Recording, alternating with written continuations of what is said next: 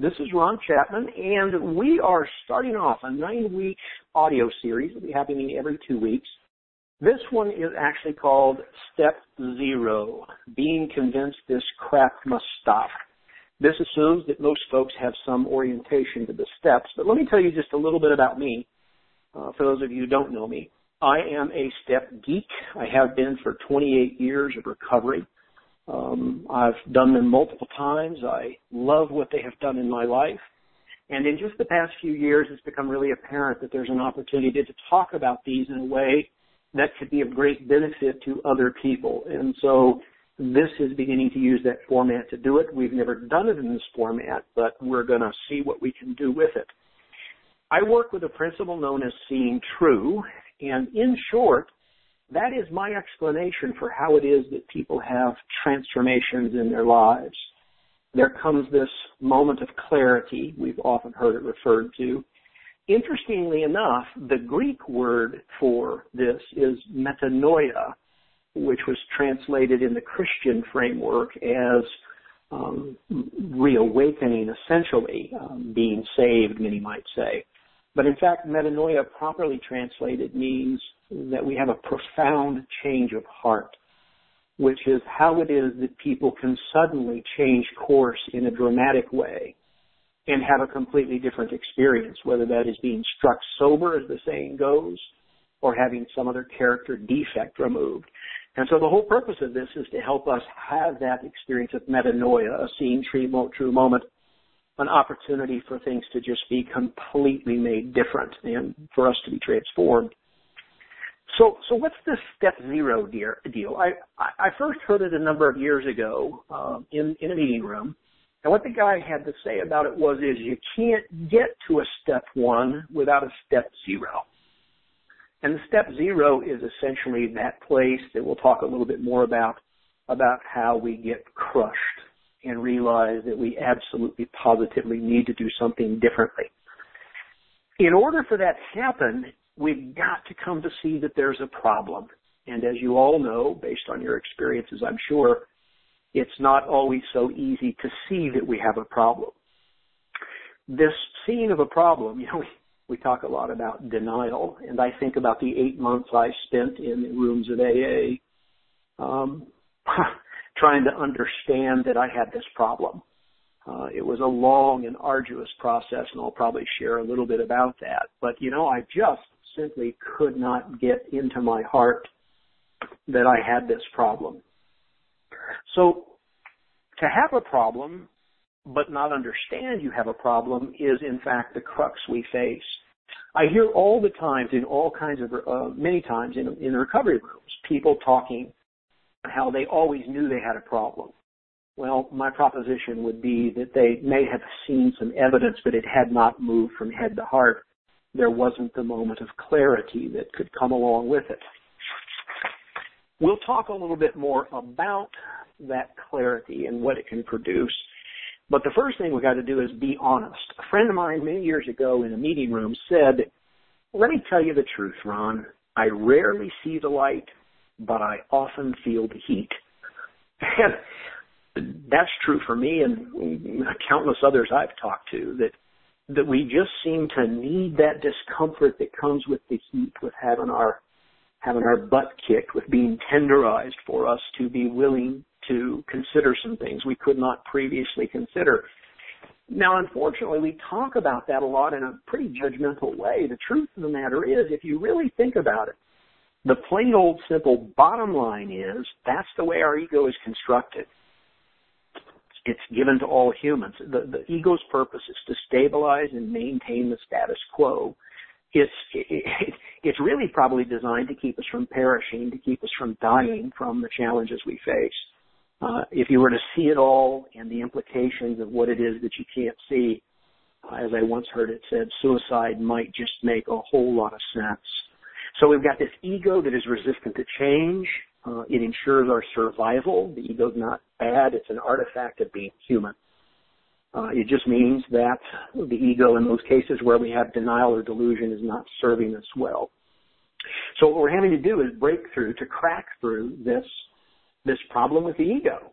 uh, that that is inherent. The Big Book refers to this. For those of you who are familiar with the Big Book, the AA Big Book uh, refers to this as the self that we're trying to figure out how to get past. And in order to do that, we've got to embrace the idea of this significant problem uh, and somehow or another bypass this ego that doesn't want to let us see it. Now, I heard a really, really great example of this in a meeting room many years ago. There was a guy we called Jim the Voice because he had this really, really deep, resonant voice. And he would say to me, he'd been, he'd been sober a long time. And Jim would say, I didn't get sober to quit smoking. This is about alcohol. And he would say that often until one day Jim the voice came in and he looked whipped to be really honest. And he had a chance to share and he said, I've been wrong. I've been arrogant. I've been full of myself. I've been saying I didn't come here to quit smoking, but the truth of the matter is I just got a diagnosis. They're going to have to remove one of my lungs. And I did come here to quit smoking because it's going to kill me. Now, that is the transformation, the ability to see that we've got this problem. I mean, he knew all along that he should quit smoking because it was bad for him. He knew he'd been smoking for a long time. He knew he had some implications. But until the real threat crossed head to heart, he just couldn't get there. And he did end up quitting. It was a remarkable thing for a guy who was just absolutely insistent. Somebody once told me in a meeting room, you know, if Bill Wilson hadn't uh, hadn't been a smoker, uh, he would have probably lived another 20, 25, 30 years. And so, it's another one of those addictions that some of us really struggle, struggle, struggle with. It's the beginning of that great turnaround story, right? I mean, it goes kind of like this: there isn't a problem, everything's wonderful, and then there's a chink in the armor of the ego as evidence mounts and we begin to start thinking something's not quite right. And then of course there eventually becomes this moment of clarity, this head to heart moment where we say, uh-oh, this deal looks really serious. There's some big problems. Now I've had that experience several times in my life. Uh, one with alcohol, one with quitting tobacco, which was the hardest thing I've ever done, harder than quitting drinking. I've had it with a couple of behavioral problems where you just finally realize that, man, this deal just is not working and it moves from head to heart. And the most extraordinary thing when that happens is we then are able to get to a step one. Now, the crazy thing is, as some of you know, a step zero can take years. I mean, sometimes it's quick, but uh, and we don't really know what it takes to get done. We hear a lot of people, you know, uh, keep coming back. Don't stop before the miracle happens. Let us love you till you can love yourself. All that kind of stuff. It acknowledges that there is something about a breakthrough that can come at us. But honestly, we don't know how to produce it. We know there is one. We don't know how to get to this step zero. As one guy says, it takes what it takes. Now that could sound really negative um, could sound downright hopeless if you think about it, particularly when you're facing something that you're having a terrible, terrible time with. Huh. Isn't that a common story? I'm thinking back to the, some of the ones that I had. The one that I'm told makes people uncomfortable, but I need to tell the truth. It was a breakthrough moment for me is that even in sobriety, working steps and doing all the things we're supposed to do, uh, I continued to emotionally abuse my daughters and I couldn't stop. I knew better. I couldn't stop. I just couldn't. I just I just couldn't do it. Um, at some point in time, the pain threshold got great enough that it literally cascaded through the steps, and that got transformed. But it took a whole lot of suffering and way too long for it to move from head to heart, and that's oftentimes the story. Regardless of that, I talk a lot about what I call an educational variety bottom stolen a little bit of language from uh, the appendix in the big book about spiritual recovery, about the spiritual experience. Here's what I have learned and discovered. I think we can raise our bottoms by inquiry, by beginning to look, by beginning to delve. We can do it through journaling and inventory, classic inventory we might call it. We can do a lot of exploration with ourselves and others. Uh, there are always therapists, counselors, spiritual advisors. I remain convinced, based on my experience, that it is possible to avoid the heat and see the light long before the heat has to get turned up on us. but I'm also aware that that usually takes a pretty active body of effort. Um, I know folks who have bombarded it with effort trying to glean information. Libraries have a lot of information, so do online sources. Uh, and I have seen with myself and with others that we can penetrate that ego and get this step zero done to get to step one by this process of inquiry. I've talked a lot about this with my sponsor. Uh, he has an interesting thing to say about it. He would say that he was on the spiritual quest for 15 to 20 years before he was struck sober. That in fact, all the things that he did prior to his day of sobriety added up and had real benefit.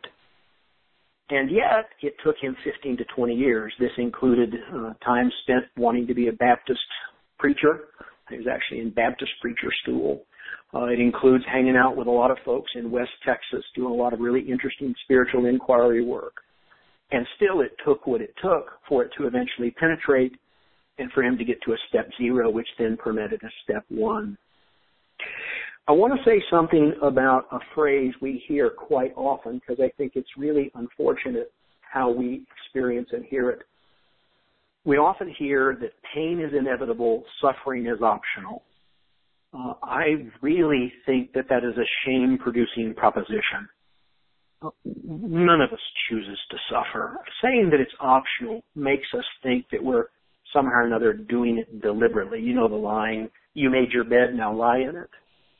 Um, I think that's terribly um, judgmental and certainly lacks empathy. For most of us, pain is going to come in some form or another. And while I believe it is possible to avoid the suffering, I'm also aware that if we don't have access to the means to avoid the suffering, we're going to have to suffer. And that's really unfortunate. And I have great empathy for me and everybody else who has gone through that process. But it's important to talk about that because the larger culture and sometimes our recovering culture, sometimes what it does is it suggests that we're doing it to ourselves. You know, the line about uh, there are no no victims, only volunteers. Uh, on some psychological, spiritual level, perhaps that's true. But I don't know anybody who woke up this morning and said, I think I'm going to see about getting in, in maximum suffering today. I think all of us are trying very, very hard to escape everything that we can. And we can't get to a step zero. We can't get done with something. We just aren't able to integrate it. Oftentimes people talk uh, in recovery, and in alcoholism recovery, and, and drug addiction as well. They talk about how, you know, they, there comes that moment where the information gets in and you finally begin to understand the nature of the problem.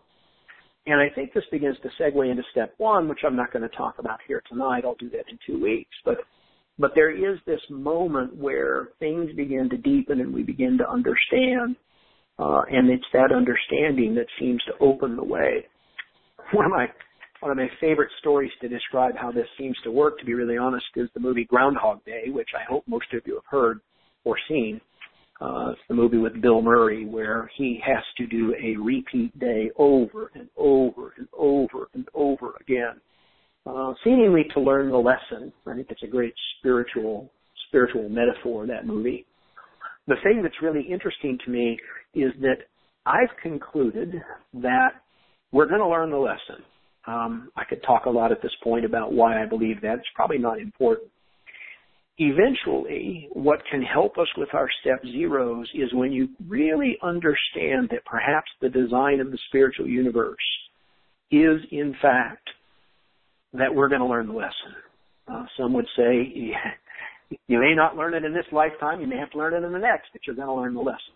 And that's kind of the message from Groundhog Day something happened to me some years ago, and it began with seeing that movie. There's actually a moment when Bill Murray tries to toss himself off the top of a building and kill himself, and he does, but then he wakes up, same old day, all over again. And I remember seeing that and thinking at that moment, there's actually something really, really true about what's going on here. It is valid. And that, along with some past life regression work that I did, if you all don't believe in that or don't know it about it, we're a qualified um, regression therapist, takes you back across the moment of birth uh, and allows you to explore what happened before the birth of this life. And some people think it's completely, completely wacky. Uh, I, I don't know what it is exactly. Um, Carl Jung would say it's the collective unconscious. Uh, early Christians would have said it really is reincarnation, that we have past lives. Uh, now, I don't know. But I know that whatever happened in that process, I began to see that in fact I was going to have to learn that's the design of life. And that has completely transformed my step zeros. What's happened is once I really internalized that I was going to learn the lesson, whether I liked it or not, and uh, that I could lengthen my bottom, I could suffer more. Something clicked. It was a it was a, it was a metanoia, a seeing true moment of its own kind, where I suddenly became remarkably willing to learn the lessons. I just stopped resisting. Uh, it was almost like a step zero within a step zero. That that I just got it. That that I'm going to have to learn this stuff. So why not why not stop resisting? In fact, when I look back on my experience with step zero, what I realize is that initially, years ago, 28 years ago, I was totally resistant. And then I got forced to be willing to experience some step zeros. And then I started to see that it actually made some kind of sense, so I became a little more willing to get to step zeros. And then as I began to see more and more benefits, I became more and more willing leading up to that Groundhog Day moment of mine where I said, okay, I'm in. I'm willing to learn anyway, anyhow.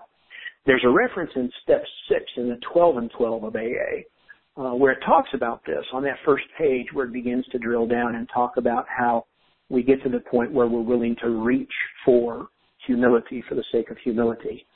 I think that's the place where step zeros become remarkably easier. So I want to flush out a little bit of mischief regarding choice.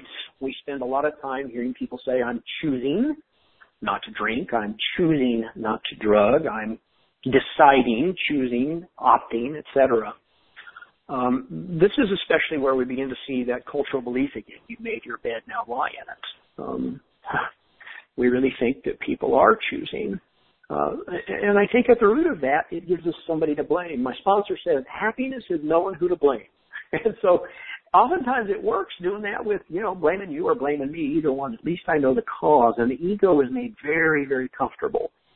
Uh, but I'm not sure that we can honestly say that we are choosing these things. In fact, I'd argue that there's no access to power, which is again going to get us into steps one and onward. And, and the result of having no access to that power is we don't have access to choice.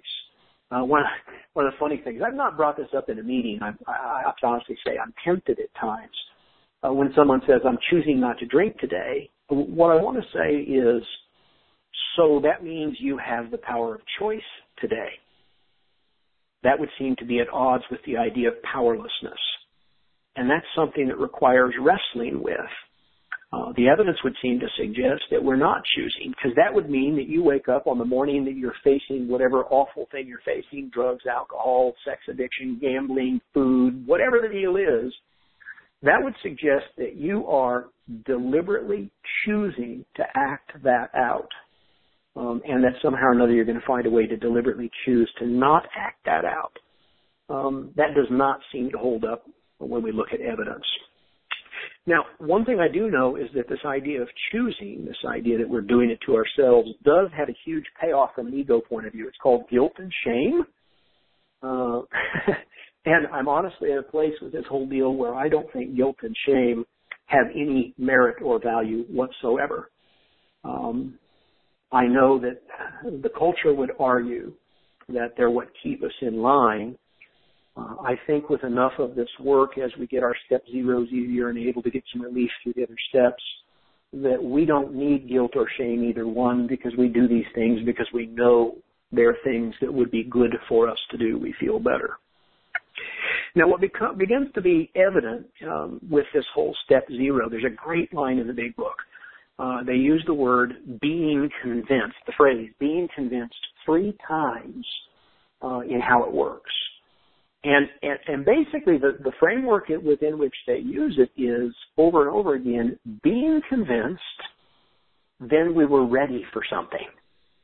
Well, I would propose that that is way back to a step zero problem. Uh, when we're sufficiently convinced, all of a sudden it becomes possible to go to a step one, but it does take convincing. I was actually doing some work with someone I sponsor. Her name is Amy, and uh, we were talking one day, and and I said, so so like, why are you home on a Friday night doing inventory work? And she got kind of quiet, and then she laughed, and she said, I'm doing inventory work because I'm convinced that I have no better choice.